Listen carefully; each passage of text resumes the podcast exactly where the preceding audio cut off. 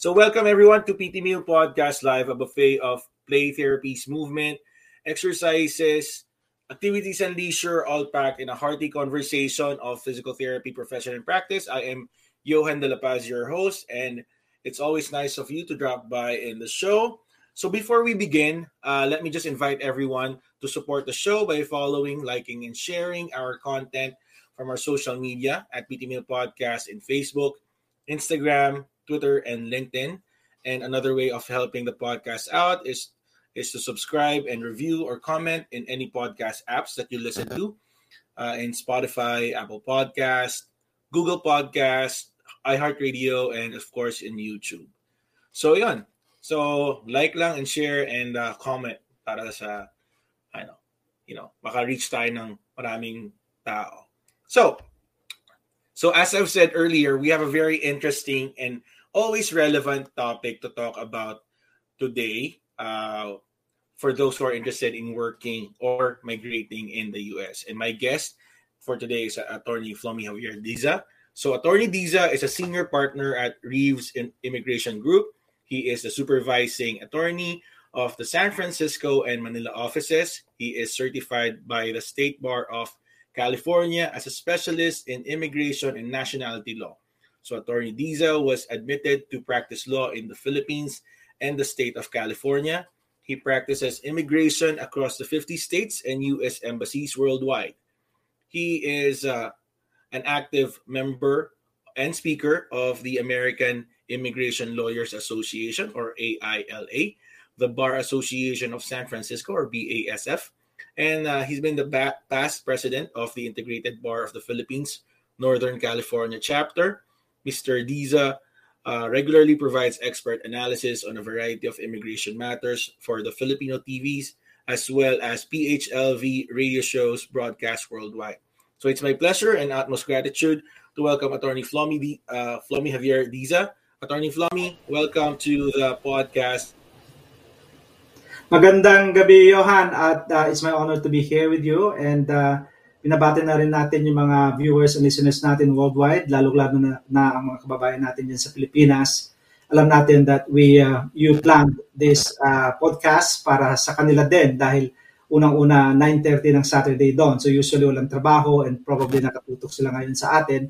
So iniimbitahan namin kayo, lalong-lalo kung may mga may plan po kayo mag-immigrate dito through physical therapy um, as your profession uh, or may mga kakilala kayo or kamag-anak, i-share po ninyo ang ating discussion ngayong gabi. Oo nga. Yun, yun.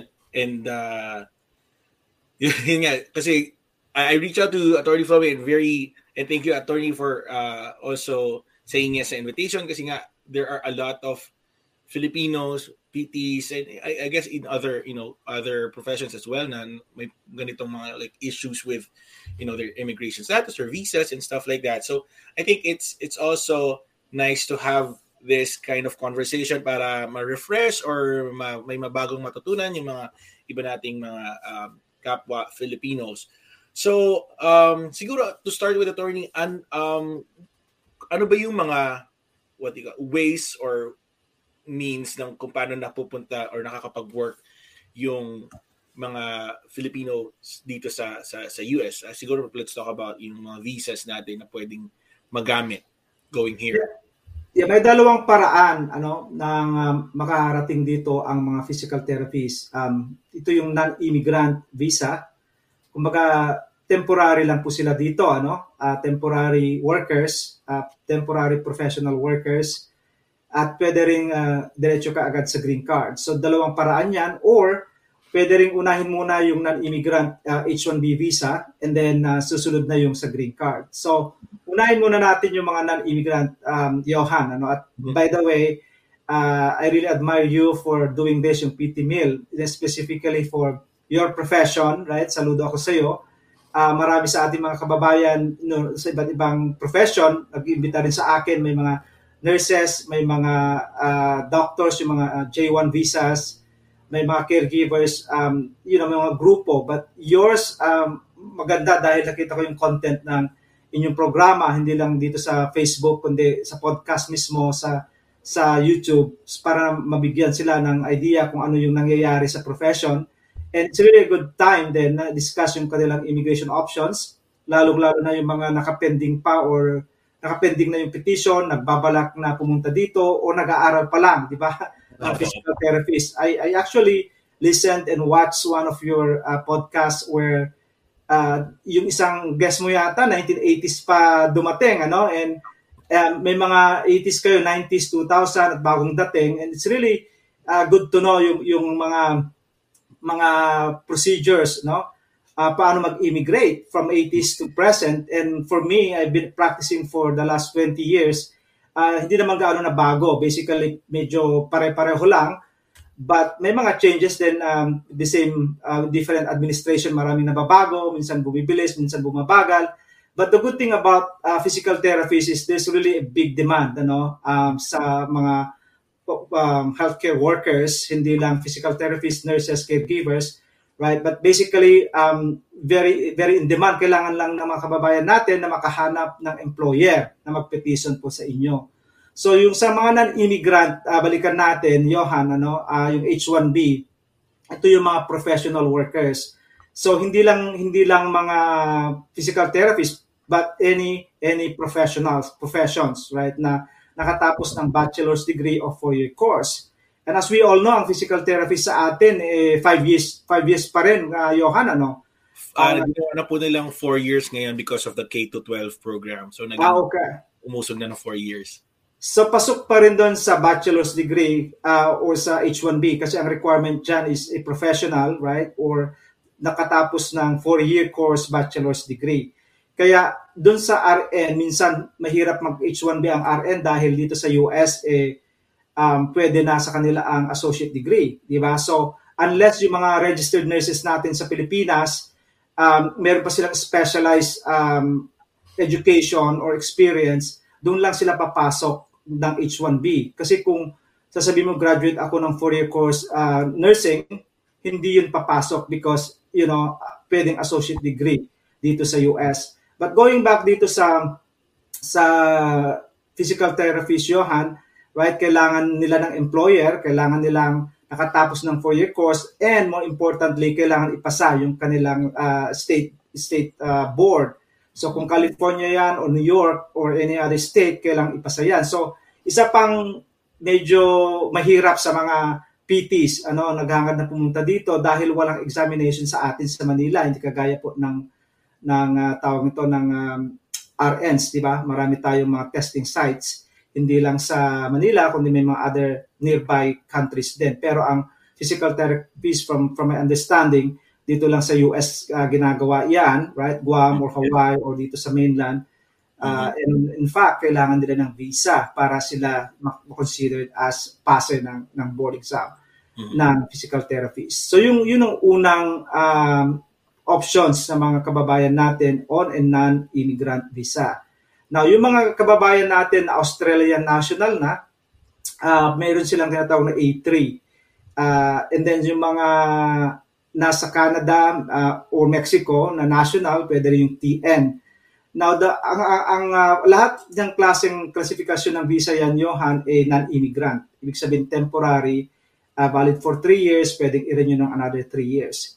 Ang distinction niyan is of course yung yung nationality, 'di ba? Filipino pag H1B, TN pag uh, Australian Canada, 'di ba? Uh, sorry, TN pag Canadian or um, Mexican and then A3 pag um, Australian. Now, ang H1B pa, mga kababayan, eh mayroong quota, right? Mm-hmm. So, nakikipag-agawan ka sa mga other professions uh, dito sa Silicon Valley. For example, ang daming mga engineers, di ba, software engineers yan, or sa Nevada or other places, ang daming teachers. So, so yung demand ba, eh, like for example, this year, more than 300,000 ang nag-apply ng H-1B. Right? And ang tinatanggap lang ng USCIS is about 65,000 a year, fiscal year. So, yun yung yun yung uh, ano ng H1 restriction ng H1B. Mayroong quota yan na 65,000 unless meron po kayo master's degree may additional 20,000 yan. So ngayon, ang chances mo is parang 1 is to 4. Dahil sa 300,000 yan, di ba, magkakaroon ng lottery. Then pag hindi ka natanggap, try again next time. Pag natanggap ka, then you file the H1B, then papasok ka dito before October 1. Kasi nag-uumpisa po yan ng, ng April 1 eh. Doon pa lang sila tumatanggap ng mga applications. But before that, kailangan yung employer na kailan mag-register na sila para doon sa lottery, di ba? And then pag makita matanggap, then doon ifa-file yung H1B and once it's approved, then darating dito yung uh, physical therapist to work beginning October 1. Right. So yun yung H1B process. Uh, madali lang din, you know, uh, kaya lang kailangan ng employer, right? At uh, madadala nila ang kanilang pamilya kung gusto nilang dalhin yung kanilang um, you know, spouse, legally married ang requirement at minor children. Maging uh, age 4 sila.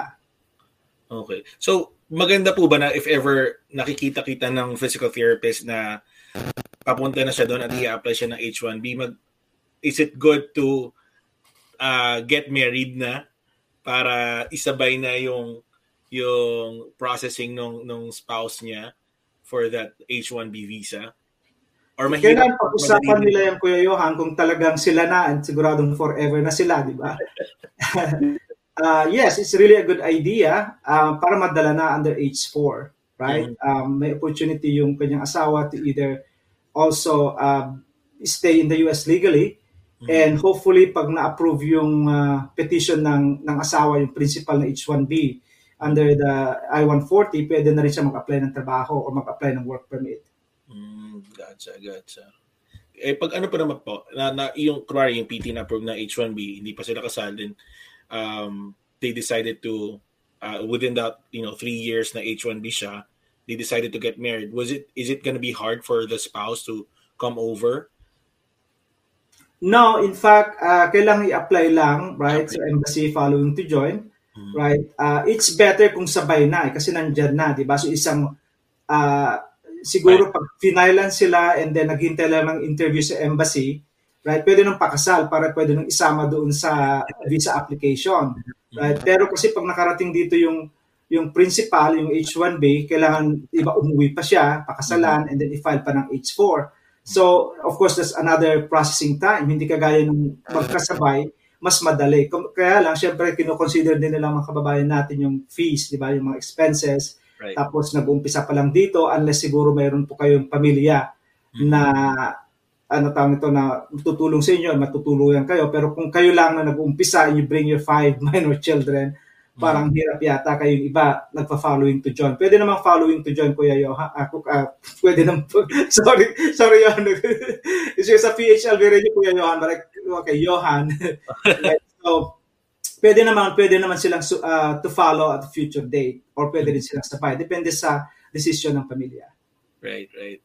Yung, yung doon sa mga nakikinig pala, si Attorney Flomi, meron din siyang show sa na pinupuntahan sa uh, ano yan, PHLV sa Las Vegas.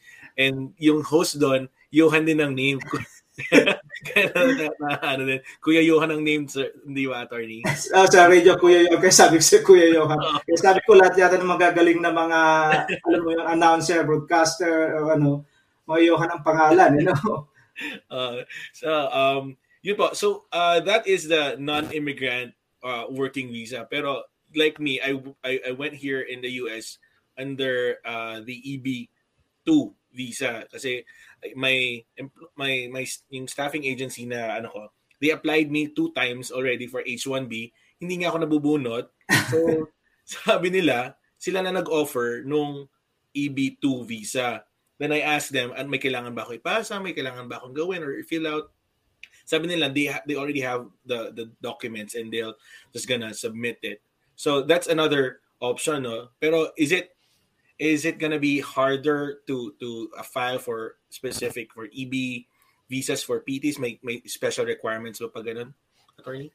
Well, the good thing about the EB or employment, because EB is abbreviation for employment base, either two, two, maswerte ka yun, dahil ito ang inano sa'yo, dahil unang-una ang two is advanced degree yan, or, you know, with your experience, you know, mas, uh, mas, mas naging available ang visa. In the past, kasi ang, EB3, yung mga professionals, like, you know, kung, kung ang minimum requirement is just a bachelor's degree, may waiting time dati na 5 years, right? So, um, but for the EB2, kagaya mo, like yung skilled workers or mga may advanced degrees or may mga 5 years experience, uh, available kaagad ang visa. So yun ang maganda. But now, ang EB3 po, mga kababayan, eh, available pa rin. But nonetheless, ang, ang maganda sa employment-based uh, petition ay hindi kailangan ng labor certification, right?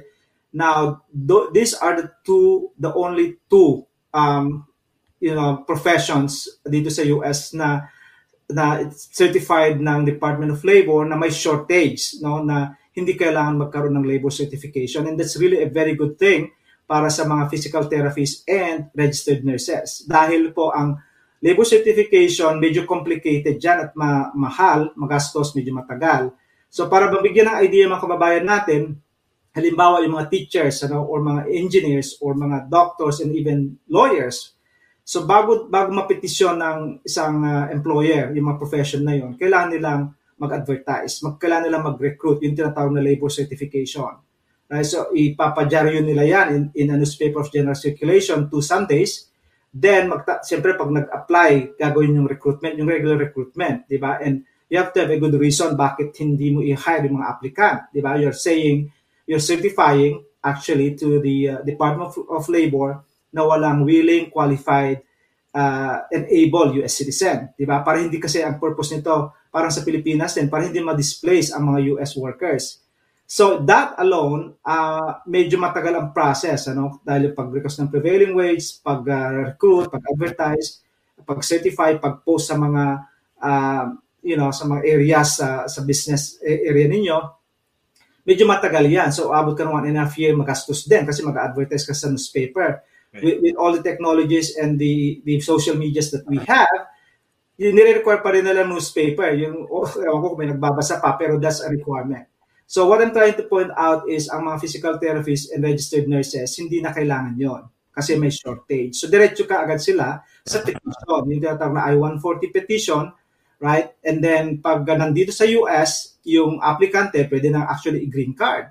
Mm-hmm. Right, concurrent filing yung I-140 and uh, yung I-485, provided of course may mga prerequisite pa rin yan. Ang mahirap kasi ngayon, lalo ng COVID, uh, Johan, eh, pag nag-request ka ng prevailing wage, kasi halimbawa uh, sa, sa LA County, yung trabaho mo, alam natin ang, for example, ang, ang physical therapist, ang, ang ang salary for example is nasa ganitong amount, alam na natin, and, and even the employer willing to pay more than what the prevailing wage, kailangan pa rin ng makakuha sa, mag-request at makakuha sa Department of Labor kung magkano yung prevailing wage. E ngayon, uh, ngayon yun, umaabot ng 4 to 6, 6 months bago nila i-release yung prevailing wage. So it's kind of frustrating, lalo-lalo nandito yung mga nandito yung mga applicant or mga employees Mm-hmm. So what we do is, kung ma-expire na yung visa, eh, eh, siyempre either mag-extend sila ng status, di ba, as a tourist, or mag-student visa sila habang hinihintay yung prevailing wage, and then pag naging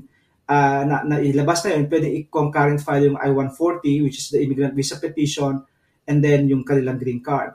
Yung nasa Pilipinas naman, uh, pwede rin i-file yung I-140, right, ng employer ninyo. Merong tinatawag na premium processing that you have to pay right, an extra amount of money para para desisyonan nila yung inyong uh, petition within 15 to 30 days.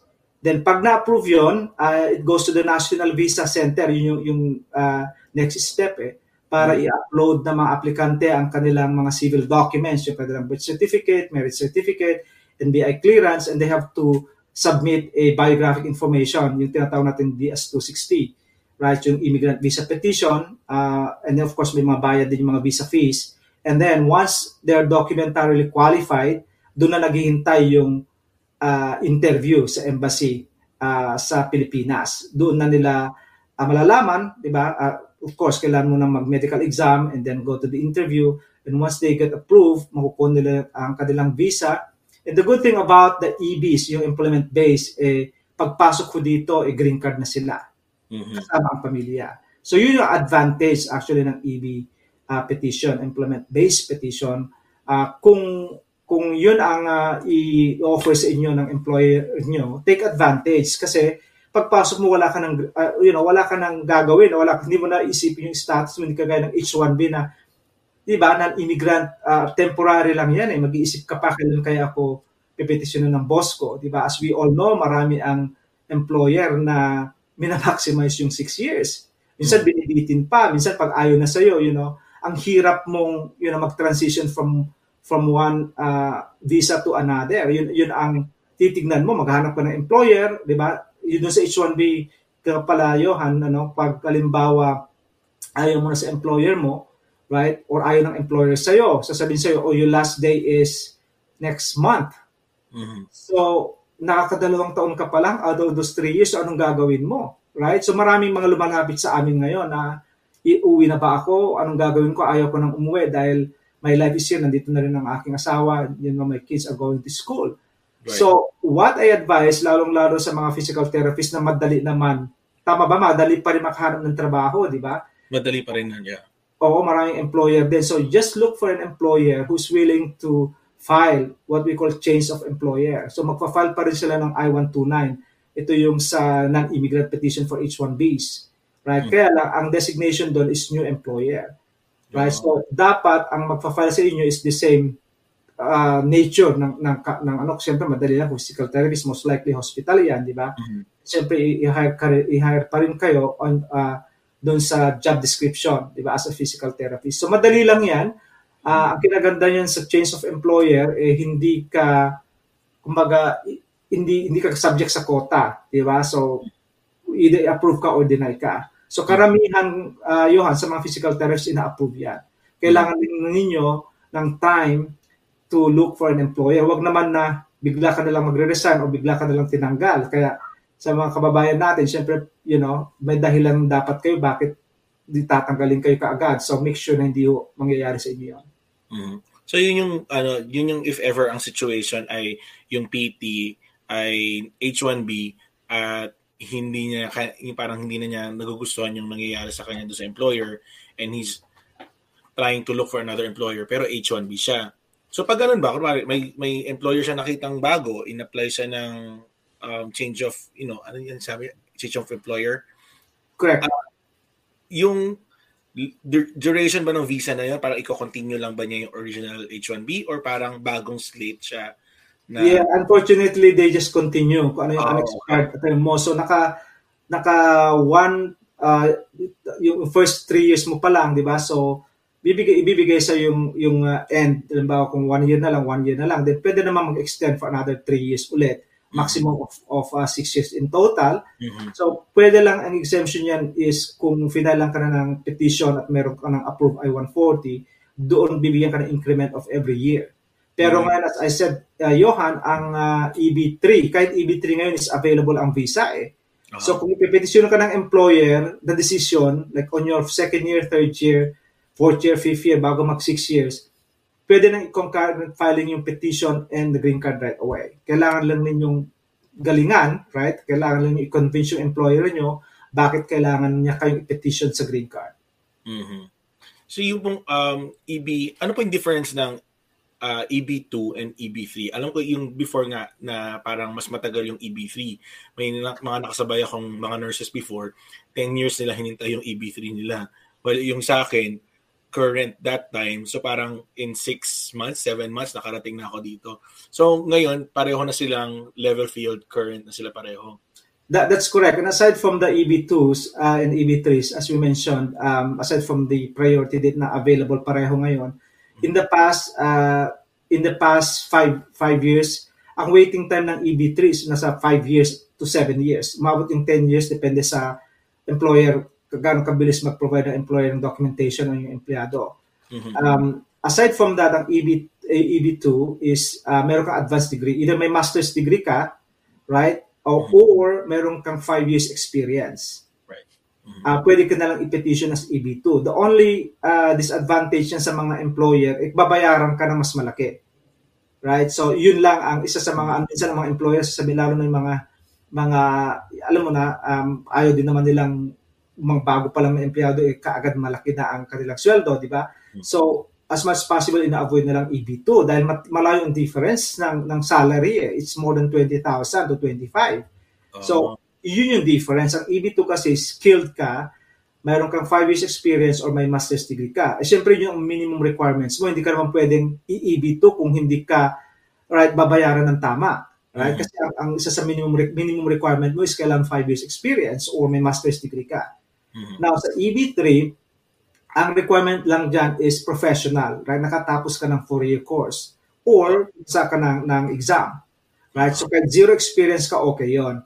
Uh, and uh, as I mentioned, you know, available pa ang visa so i-take advantage nyo yan dahil hindi natin alam kung kailan ulit magiging you know, kung continuous ang ang uh, availability ng visa. In fact, kahit mga caregivers for the last two years eh, available.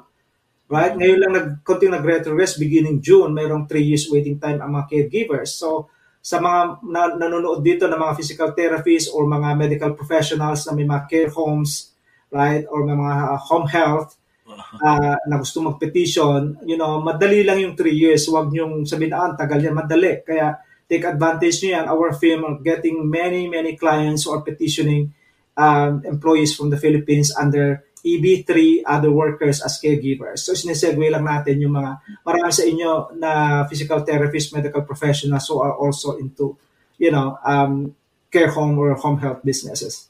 Yeah, marami nga mga PT na may mga business, home health and home care. That, that's that's good to know. Um, ano ba? Uh, yung mga like for H1B visas, yung mga non-immigrant visa, is the processing time um ano na siya, set na ba siya or are there ways that employers or ano, uh, can it be expedited? Napapabilis ba siya or set na siya na ito yung processing time, ganyan na yung paghintay mo? Yes, ang, uh, advice natin sa mga kababayan natin, physical therapist na gustong pumunta dito or mayroon kayong mayroon kayong prospective employer, uh, minsan, minsan sasabihin sa inyo, ikaw na bahala maghanap ng abogado or mm-hmm. sabihin sa may abogado kami. So, But you have to push kung, kung kailan kasi as we mentioned, ang H1B nagbubukas ng April 1, right? So as early as February, kung wala silang abogado, mag, mag-contact na kayo ng lawyer para you know, alamin ko ano yung mga requirements, anong gagawin. Kasi by March, may bago na sila, bago lang din itong policy ng USCIS where ang employer has to register, right, with the Department of Labor para dun sa lottery. Mm. Right? Uh, I think March 18 this year nag-register na sila and then magkakaroon sila ng lottery on the third week and then end of end of March doon nila sasabihin kung sino ang mga lucky winners right doon sa kanilang lottery. Um, so yun ang gagawin ninyo para para ma-ensure na naka-register kayo kasi akala niyo April 1 yung pala lumagpas na. So in the past ang practice is lahat ng mga mga employers you know ito ito mga pipetisyon natin i-prepare na yung packet right? And then by April 1, lahat nagsasubmit na yan kasi may quota nga. In, in the past, two, two days pa lang, puno na yung 65,000. Right? So, ini-stop nila yan. So, ang nagiging, nagiging um, policy ng USCIS then was to uh, lahat tatanggapin nila for the first two weeks ng April. Right? So, let's say tumabot na ng 300,000, they stop. And doon nagkakaroon ng lottery. Ang, ang problema doon sa sa old policy na yun, Johan, is gagastos yung employer o yung empleyado ng mga fees para sa abogado, sa filing fees, right, only to find out na hindi hindi sila nasama sa lottery. Siyempre, bilang abogado, sasabihin mo, eh, pinrepair ko na yung packet mo, eh, wala nang refund, di ba? Right. Ang refund na lang sa yung filing fee na hindi ginamit ng USCIS. Pero ngayon, mga kababayan, hindi na kayo gagastos sa abogado na malaki kasi ang employer kailangan si employer mag-register right? I-register na sila mga prospective employees, do, doon kukunin yung lottery. So ang registration is not very, very difficult to do kung, uh, uh, kung alam ng employer ninyo. Or kami mga abogado, we charge a minimal amount of 500 to 1,000 para lang sa registration. Kasi kung hindi ka nabunot, tapos na, di ba? Kung nabunot ka, right, or naging uh, maswerte dun sa lottery, isasama na yung binayad mo dun sa H1B mo. So yung tanong mo kanina is of course, um, kailangan tutok kayo right para smooth yung yung process. So pagka-file nyo kung gusto pang expedite ng employer nyo, meron kang 15 to 30 days. Kasi sinasabi natin kanina meron ng desisyon. Pero kung nasa Pilipinas kayo, syempre hintayin mo pa rin yung interview mo para umabot ka ng October 1 kasi yung yung start ng fiscal year eh. 'Di ba? Mm-hmm. Para dun sa start ng ng trabaho. So usually yan tama yan na nakaset yan within that time frame from April to October yung process. So pag final mo ng April, kung expedite mo ng March, approve ka na, and then hintayin mo na lang yung, yung uh, notice sa embassy or i-forward ng USCIS yung application mo sa embassy for that interview. So, ganun din, kahit hindi ka mag, uh, mag-premium processing, uh, ang, ang processing time, I just look before our um, start ng ating programa, eh, umabot lang ng 5 months. So, if you file in, in April, September, meron ka ng decision. Right? Mm-hmm. So, hopefully makuha mo na yung interview mo bago mag-October and then papasok ka na dito on the H-1B uh, visa. So, yun yung process. No? Pag hindi ka naman pinalad, as we mentioned, uh, this year, try it again next year. Pero mm-hmm. siguro, ang i-push nyo sa employer nyo is why don't they uh, start yung EB3, EB2 or EB3? Mm-hmm. Pero it's always the prerogative of the employer lang if they're gonna offer the EB and EB, EB na visas, no? Correct. Kasi ang mahirap sa totoo lang, uh, pagpasok kasi ninyo dito, green card ka na eh. Oo. Di ba? So, oo, parang tinatanong ako ng mga employer at saka mga empleyado, uh, Johan, ano ang obligasyon ko sa employer, right? Mm-hmm. Under immigration. Mm-hmm. Uh, stuck ba ako sa kanila for life, right? Mm-hmm. Or meron kayong pinirmahan na kontrata where it says uh, you need to work with them for this number of years. Mm-hmm. Otherwise, um, you have to pay a penalty or uh, you know fee, mm-hmm. right? Now, what I tell my clients under the law, right? Uh, green card ka na unrestricted dyan eh. Mm-hmm. Um, what I tell them is you need to go to work to your employer. Kasi parang parang family-based lang din yan, Johan, eh, na nagpetisyon ka ng asawa, di ba? Uh, pinetition ka for green card. Nakuha ng asawa mo yung green card. They expect the wife or the spouse to live with the petitioning spouse. Di ba? Hindi tipo green card ka na, wala ka na. So, definitely when when you go for citizenship or yung naturalization mo, right? Tatanungin ka, have you ever lived with your spouse or have you ever worked, you know, how did you get your green card? I was petitioned by St. Mary's Hospital as a physical therapist. And then what uh, when did you work with them? Kung sabihin hindi ka nagtrabaho, then that's a red flag, oh, right? right? They can revoke your green card, take back the green card or place you in removal proceedings kung ano yung intent mo.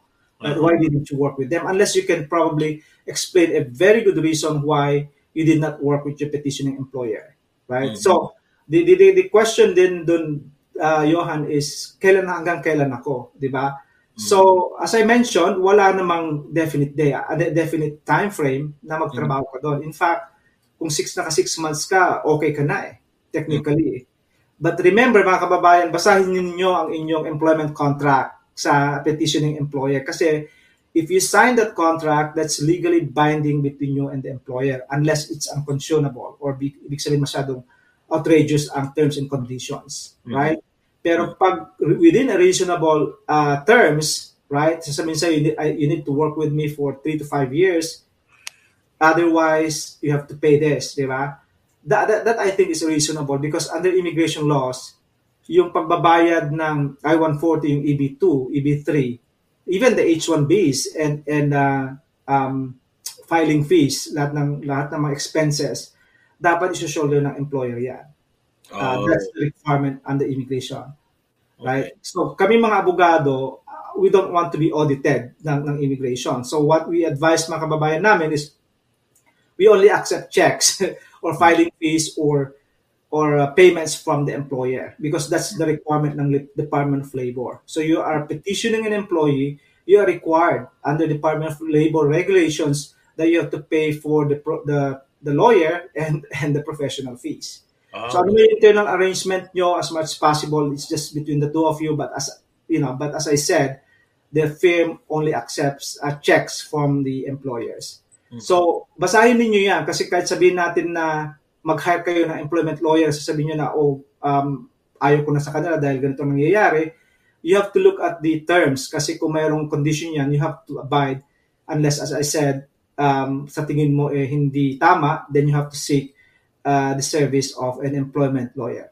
Mm, okay. So yung mga ganun, kasi um, in, in some contracts, meron nga yung penalty if you um, tag to, if you, you wanna, uh, if you want to stop the contract or get away from the the employer, no?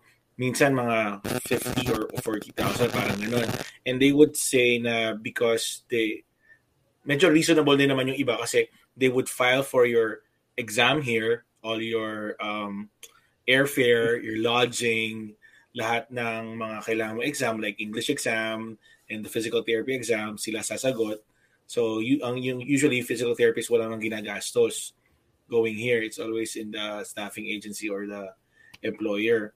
So ang sinasabi mo attorney pag hindi kasama doon yung mga filing filing fees on on immigration kasi dapat sagot na talaga ng employer yon. Sagot ng uh, yung sa sa labor sa, sa I-140 sagot ng employer. Mm-hmm. Right? Sa H-1B ganun din. Pero yung green card aspect, yung immigrant visa uh, application, yung filing fees, di ba, at sa family member, even the professional fees, pwede nang bayaran ng uh, employee yon. Mm. Kasi ang requirement ng labor is just the the I-140 and the labor certificate, uh, the I-140 and the H-1B. Gotcha. So, attorney, pag kunwari, yung, um, yung PT, uh, meron siyang standing tourist visa kasi, you know, pabalik-balik na siya with this family dito. Tapos, he, he took the exam, parang if he took the exam here and decided to just wait for the the result here and stuff like that. Pwede na ba siya maghanap ng employer that could sponsor him or her dito? Yes, uh, pwedeng mag-change ng status from tourist visa to H to either H1B or I-140 kasi available ang visa. Mm-hmm. The only problem is yung timing sa H1B kasi as we mentioned, April lang yan nagbubukas, di ba? So, kung dumating dito yung yung aplikante ng March, binigyan lang siya ng ng uh, six months, so hanggang September lang siya, di ba? So, wala na siyang status by April unless unless uh, mag-change siya ng status into student visa, right, na 2 years yan or 4 years, uh-huh. or mag-extend ng another 6 months para aabot siya sa H1B. Ang problema sa H1B, baka hindi siya mabunot, you know, kailangan pa rin niyang umuwi. No, the, the, the I-140, as we mentioned kanina, ang sa mga struggle natin ngayon, sa lahat ng mga professions, um, yung, kahit sabihin natin available ang visa, ang problema natin yung prevailing wage request. Right? Kasi it's a prerequisite yan before you can file the I-140 eh mm-hmm. kailangan humingi ng prevailing wage request sa Department of Labor, right? The mm-hmm. physical therapist in San Francisco, right? That is, is the minimum requirement, bachelor's degree, uh, board passer, you know, um, one year experience or zero experience, dun mo hingin yung prevailing wage sa labor. Dati, pre-pandemic, ang bilis yan, weeks lang eh. Pero mm-hmm. ngayon, 4 to 6 months. So, uh, di ba? So, kung maswerte ka kung let's say nag, nag-sit ka ng exam and then pumasa ka right, in a month's time mm-hmm. and then naghanap ka ng employer for another another one month taka two months ka na right tapos yung prevailing willing yung employer mo nakahanap ka agad ka ng employer right and then yung prevailing wage mo abot ng four months so hindi ka aabot mm-hmm. di ba sa sa tourist visa mo so you either extend your tourist visa for another six months kung hindi aabot yon or mag-change status kayo into another uh, visa such as um, student siguro ang pinakamalapit dyan. Mm-hmm. Right? Kasi H1B hindi pa available. Mm-hmm. Uh, ano pa ba? Um, well, hindi rin pwede ang J1 kasi kailangan mo ng employer. Hindi rin mm-hmm. pwede ang uh, other or investor kung wala ka ring wala ka ring uh, source of funds. So most likely ang pinakamalapit dyan is either um, mag-extend po kayo ng H1 ng, ng uh, tourist visa or mag-student visa kayo or uwi kayo. Mm-hmm. And then doon mo na lang hintayin yung yung uh, visa sa embassy. Gotcha. Yung pong um, option of to uh, of, of student visa, you are all syempre pag sinabi student, you're required to be in school, no? So any any any course ba yun that you can you can go to would would be uh, uh, applicable for a student visa? Yes, uh, any course as long as uh, you go to school at mm-hmm. um, in-approve ka naman ng USCIS. Dati parang marami pa kumukuha ng parang English English language lang din, di ba? Yung mga two years or uh, short courses lang as long as uh, nag-issue ng school ng I-20 mm-hmm. right at uh, you're going to school at in-approve ka naman ng USCIS, walang problema doon. Mm-hmm.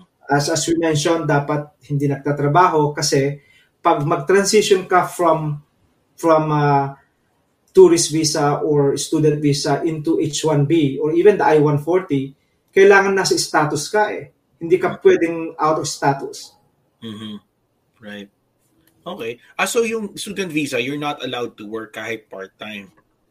No, not until you are on your last uh, year where you can apply for yung OPT, yung option, op, optional practical training or yung for for purposes of completing your course, pwede ka mag-apply ng uh, ng work permit at that time pero not during. Although may mga exception naman, uh, kagaya ng halimbawa hardship, 'di ba? Let's say when you filed for um tawag nito student visa, sabi mo ang tutulong sa akin si Johan, right? Mm-hmm. Uh, he's a physical therapist and earning this much money, mm-hmm. right? Uh, and then halimbawa ayaw mo na sa kanya or ayaw mo nang tulungan or either um, ay, nawala ka ng trabaho or ayaw mo na sa trabaho mo, hindi ka nag-work, yun yung pwedeng gawin ng, ng student to apply for a hardship uh, para bigyan siya ng work permit. Gotcha, gotcha. Pero generally, dapat hindi. Kasi otherwise, pag isang violation mo lang, like if they found out that you work for one day, right? Then that's considered as a violation, hindi ka pwedeng mag-change ng status into oh. H-1B or makakuha ng green card through I-140. Tapos deport ka din. Yeah, either that or madi-deny ka lang and then, you know, uwi ka din. magkaroon ka ng removal or deportation. Aha, uh-huh. gotcha. Um, so yung mga um, visas like H-1B and EB is all all dependent on employer. So uh, if you're just doing uh, by yourself na pag-process, walang way na ikaw ang mismo ang mag-apply for any of that visas. No, no, hindi po pwede yon uh, or even if you want to put up your own practice, hindi rin po pwede. Mm-hmm. But unless yung mga, mga, mga pwede lang yung self-petition is yung mga nasa extraordinary ability, right? Yung mga O's, O1s, mga scientists natin, uh, mm-hmm. professional athletes, posible yan. But I don't think physical therapists would, would fit into the uh, self-petition uh, for, mm-hmm. for, for employment base. Gotcha, gotcha. Um, may isang question dito, pero uh, he was asking, um, can uh, can you work as a US sa US as a PT graduate, or do they need a doctor of physical therapy degree before qualifying to work as uh, as sa US and applying for visa? Kasi for physical therapy, parang they are requiring requiring now a minimum of master's degree sa uh, Fed, uh, Fed, Federation FSBPT, Federation of State Boards of Physical Therapists. So before bachelor's lang dun sa coursework. Then I think now masters yung pinaka minimum. Then sa USCIS, I think sila yung nagre-require ng doctor of physical therapy. Parang may nagsabi sa akin, hindi ko lang sure. Pero I know, I know the masters na ang hinahanap nila ngayon for for working sa sa PT kasi nga doctor of physical therapy na ngayon yung entry level um, entry level degree dito sa US. Do doon siguro sa green card aspect, uh, yes, kailangan 'yon. Pero yung sa 4 years physical therapist kung makahanap and, and you, I, I just look at the the USCIS din ngayon and I know there's always in, uh, evolving and changing policy ano ng ng uh, immigration laws and I understand there was a time na kailangan tang master's degree or kaya nga naging EB2 karamihan ng mga kababayan natin ng physical therapist dahil nga master's degree na ang, ang considered sa mga PTs. But I just look at the uh, recent ano ng USCIS as long as you are graduate ng physical therapies uh, is considered as a bachelor's degree. Yun yung kasi yung H1B. Ang H1B requires uh, professionals, right? Or four-year degree, four-year course. So ang physical therapy, even if you finish four years yan, and if you pass the the the board exam mm-hmm. then you are qualified for the H1B. Mm-hmm. So, okay. posible po kayo mag-H1B. Um, kaya lang, pwede ka bang mag-exam? Uh, the, the other question is, can you take the exam without getting that that, that master's degree? Um, kasi parang they, they uh, they would assess your curriculum if it's uh, at the same level as their entry level here. And usually, um, ang hinahanap, ang uh, tinitingnan lang nila, for, for in my case, kasi bachelor's lang ako, and they found out that yung mga curriculum ko naman, yung curriculum naman namin is at the same level doon sa ginamit nilang um, criteria. So, hindi ko naman kailangan mag, mag, mag-masters nung time ko. Pero I think yung mga later on, mga ginagawa ng employ, employers and staffing agencies now, pinapag-aral na nila ng Doctor of Physical Therapy yung mga uh, PTs from the Philippines kasi they don't want to risk anything na baka hindi rin sila ma-approve or whatever.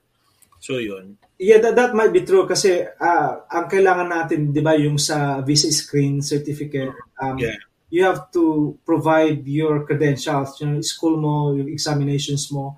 In, in other words, you have to to uh, provide your educational credentials, and also Mhm. kailangan ng uh, board approved agency yung that will verify your education na equivalent ng physical therapy degree dito sa sa US. So, doon yung pumapasok yung mga credentialing uh, agencies natin, right? Um, kasi meron diyan yung yung uh, uh, ano tawag nila yung yung, yung NPTE, di ba? Meron ganyan, tapos meron pa yung CGFNS. So, if and when that is a requirement, right, eh, then you have to to comply. Mhm. Uh, but as I said, uh, as long as you are licensed, whether you you took the master's degree or not, Mhm. right? But you still have to to to provide your your credentials to this um, to these agencies, and if they think that you are eligible, then you, you are you could be petitioned without uh, doing the master's degree. But it's also it's really a good idea to ask your employer yung requirements nila kasi dun mag-umpisa eh. Mhm. Di ba? Ano ba ang kailangan nila? So kung sina, sinasabi lang we need a master's degree, right? Then then you have to comply and you have to um to have that requirements bago ka nila ma-petition. All right. Right, right. Do- I mean, I think doon po sa, sa nagsisimula yung uh, ta- katanungan ng kasi because before pa lang mag-take ng NPTE, kailangan i-assess na nila lahat yun eh. Then, kung kung equivalent ba or or hindi yung napag-aralan. So, yan, maganda itanong nga sa uh, experience ng ano din ng employer and the agency if kailangan. Pero so far ang ang dinig ko it's masters parang the DPT is just in case. So when you take the the four years halimbawa ngayon, ano, Johan, then you have to have another two years for that master's degree. Mhm. Parang ganun po ang mangyayari. Pero yung, yung DPT kasi, yung Doctor of Physical Therapy na transitional, they can take it in the Philippines. It's it's Mhm. online program. Uh, ganun din, two years din, and or some of the universities can uh, uh, are offering um, accelerated program that they can take one and a half uh, years lang. Tapos yun nila. So, yung ibang mga staffing agencies and, and, and ano, uh, employers, ganun ang pinapagawa recently. Yeah. Yeah. Yeah. Okay. nila. Mhm. Um, so, um, I think we've covered everything so far. No, uh, siguro ang question ko na lang isa pa, uh, if the employer, uh, so kung pumunta ka dito ng ng student visa, and suddenly you're you're being ano uh asked to work. So that's that's already a violation no? So the, sila sa, sa kanino sila lapit? Sa immigration lawyer or sa sa employment lawyer? Well, dun sa we, Lily J. Dyson, Reeves Immigration Law Group. status um, once a student uh, once once the applicant is under student visa at wala pa siyang work permit no? Mhm. uh, remember the nature of your visa. Um, go- so you, if you're coming here as a tourist they don't Mhm. expect you to work. They expect you to be in a tourist visa di ba? Seeing places and visiting relatives. Mhm. pero din sa H1B so H1B you are specifically working with that employer right? Um, ganun din sa student visa. You're, you're supposed to be uh, going to school right unless as we mentioned kanina na, na, na mag-apply kayo ng work permit na-apply yun eh based on hardship or doon sa last uh, term ng inyong schooling where you still have to to uh, do a to apply for work permit para i para bigyan kayo ng ng work permit to work within the same company na na na tawag ito na uh, i-apply mo yung pinag-aralan mo. Mhm. Right. Ganun din sa H1B nga pala, marami nagtatanong din sa atin, Johan, is if they can do part-time job to other uh, companies, right? The answer is no. It's an employment-driven. Ito, so very specific ang ang H1B. So, whoever petitions for you, doon kayo mag-work, di ba? Hindi kagaya sa sa green card, kaya nga in-emphasize ulit natin yung EB2, EB3, right? So, kung full-time ka dyan sa sa hospital mo at meron ka pang gusto mo mag part-time, right? You, you want to work like 16 hours a day, pwede, pwede yun kasi ang green card unrestricted dyan. You are allowed to work anywhere you want. Mhm. Hindi ka parang sisitahin na full-time ka dun sa isa tapos naghahanap ka pa ng ibang PT, ng ibang trabaho pero green card ka nga kasi so pwede yun. Correct, correct. Oo, pwede yun. Mhm. So, um, what if um, dinala ka dito ng employer mo for, for a certain you know job description tapos you end up going into a different facility than what you're expecting and you're doing a different um, job that one than what you're expecting is the is the PT going to uh, seek help with an immigration lawyer or an uh, employment lawyer Ah, both. Ah, kasi kung lalo na lalo na kung H1B 'yan, 'di ba? Mhm. Um, siyempre kailangan alamin kung kung ah, gusto niyang lumipat at Mhm. willing na petition sa kanya. Ah, yung tinatawag natin change of employer, Mhm. right? Ah, siyempre yung living condition naman ng ah, ng aplikante, siyempre tatanong ang, ang, ang employment lawyer. Kailangan alamin kasi may violation of breach ng ah, contract yung inyong ah, petitioner. In Mhm. fact, ah, may mga may mga client din na nag-file ng mga ah, T visa parang they were saying I was trafficking pero hindi hindi ko nakita gaano sa physical therapist at other other professions but people um, brought here on the H1B or H2Bs yung mga temporary seasonal workers right? And and uh, they were claiming na ang kanilang working condition is masyadong ma- mahirap di ba? At high pinamis and everything. So there's also that kind of visa where they can obtain. And, and in fact, it's a really good idea to speak to an immigration attorney kung mayroong, di ba, may other options for them instead of being stuck dun sa kanilang employer or wala na silang options to change dahil either they were terminated or they left because of the living condition, right? So, uh, you know, we strongly advise mga kababayan natin if that happens to you, uh, seek the service of an immigration lawyer and an employment lawyer. Gotcha. Siguro last na lang to attorney na question before we end. Uh, we talked about um, prevailing wages earlier. So when we talk about prevailing wages, is it specific to the profession or pag sinabing um, prevailing wage is the minimum for any profession? For No, all it's, it's, it's, going to be specific to the profession and the, the, the minimum requirements na hinahanap ng employer. So, yung EB, EB2 at saka EB3, definitely magkaiba yan. Di ba? Sabi natin, there's, there's, there's a gap of salary, like about 20, 25,000. Right. Now, doon sa, um, tawag nito, sa minimum requirements, pare-pareho yan. Let's say physical therapist, um, board passer with zero to one year experience. So within that range, yun, yun naman hinihingi. Di ba? Kung ano yung minimum requirements, dun, dun naman ibibigay sa iyo ng Department of Labor kung magkano Mhm. ang ang dapat mong ah, ba dapat ibayad ng employer sa iyo. So even with the same uh, EB3 kung mataas yung requirement like two years experience, syempre yung two years experience is different from zero to one experience, di ba? So mas mataas ng konti. May mga ah, levels po yan ng salary eh. Makikita mo based on education, based on experience, based on skill uh, skills or other other um, other qualifications na tataas ang uh, salary range ng uh, aplikante. Mhm. All right, gotcha. Uh, for anyone who's watching and does have a question or concern, you can uh, send us a message, comment dun sa live. Uh, so while we're waiting for that, uh, attorney, where dun sa mga, uh, where can they reach you if they have any uh, concerns about immigration dito sa US and going to the Yes. US? Uh, maraming salamat, Johan. Ang aming uh, law firm ay Reeves Immigration Law Group. Uh, we've been here in practicing immigration only uh, for over 40 years. So Robert Reeves was the founder in the 1980s. So we continued his legacy to render uh, quality immigration service. Uh, marami tayong mga kababayan. That's why we opened an office in Makati.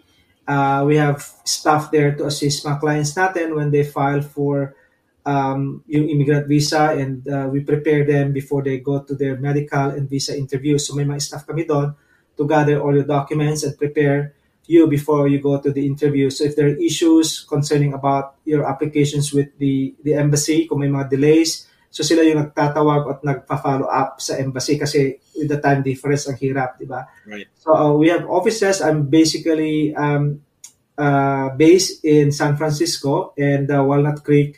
Uh, we also have office dyan sa Pasadena area. As we mentioned, Makati and China.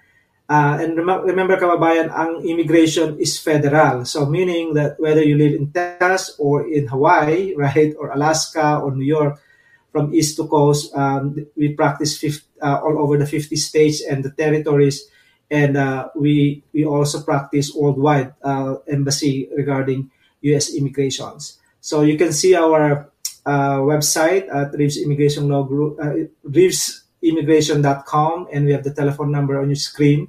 Pwede rin yung search yung aming um, ang aming uh, law firm where you can find ang mga partners are certified immigration specialists uh, and uh, you can find our offices, our success stories, and our articles. Mhm. Yun. And you can also catch uh, Attorney Flomi sa PLH, uh, PHLV. May mga ano may segment sila doon. Correct. Attorney? Yeah, we PHLV Radio every Wednesday po yan 7 p.m. Pacific time. And also uh, follow yung aming aming mga social media account. We always update our uh, social media Reeves Immigration Law Group. Uh, I have my own as well. It's called FJ, uh, FJ Diza Reeves Immigration Attorney. Um, I usually post yung mga success stories natin or personal cases ko but also meron kami yung sa law firm uh, and then also sa sa aming uh, Facebook account, uh, LinkedIn, and other social media. Uh, you can always like and follow, especially kung may mga uh, immigration concerns po kayo. Mm. Okay, so we're just gonna uh, post uh, the links to uh, attorneys uh, social media and website sa pagkatapos nitong show na to. And uh, I don't think and walang may mga question yung mga audience natin but you know, you can still reach uh, attorney dun sa uh, sinabi niya social media and uh, his website. So, uh, as a closing attorney, uh, ano yung mga ano natin ma-advise natin sa mga uh, kababayan natin who has any concerns or you know problems with their immigration going to the US or when if ever they're still in the US? is really a good idea. Yung mga nagpaplano, marami tayong mga client worldwide, uh, Johan, right from Middle East to Europe to the Philippines, Asia, and even in the US, right? Um, having a consultation with an attorney saves you a lot of money and give you an idea of what to pursue, no? Um, in fact, uh, we charge hundred dollars for the consultation fee, but we can always waive that if you probably, you know, ask ask to to waive it. Okay lang din. Uh, you never know kung kung kayo magtatanong, yung pala merong options for you, right? It's, it's really a good idea. We do Zoom consultation sa mga kababayan natin, right? Or um, telephone. We also do in-person consultation sa lahat ng mga opisina namin. So ang immigration ko uh, ang immigration Johan is always evolving. So parang nagbabago 'yan. Uh, what you think now or in the past or you experience um, from your family in the past might be diff- different now. So it's always good idea kahit sabihin natin sometimes the employer would provide you your your the immigration lawyers, right? But if they say that you have to look your immigration lawyer, Reeves is always an option because as we mentioned, meron tayong opisina sa uh, Makati who would assist you. Mm. Uh, and again, kahit saan pa man kayo, ang immigration is federal. We, we do service across the 50 states and its territories and across the globe. Maraming salamat ulit. All right. Again, thank you, Attorney Flomi. And right, kasi parang uh, you, you never know eh, kung ano yung pwede mong gawin. And kahit may kahit may lawyer yung employer or your staffing agency, they would try to protect the uh, the, the the business. So you have to protect yourself as well. So again, thank you, Attorney Diza, for being in the show and for gracing us with your uh, sharing with your, your expertise with us and uh, our kababayans. So uh, again, thank you everyone for listening and catching us in this podcast. So we hope to uh, see you again sa susunod nating live and uh, we'll post the the links for uh, Attorney DJ's uh, social media and website. Until next time, thank you very much, everyone. Have a good day. Thank you for listening to PT Meal Podcast. If you like the show and want to support it, please follow the podcast's social media accounts in Facebook, Instagram, Twitter, and LinkedIn. Share the episodes you're listening to or episodes you love to listen to so that the message can reach more people. Also, if you have anything to share with everyone about the profession or your practice, do contact me and we can work something out.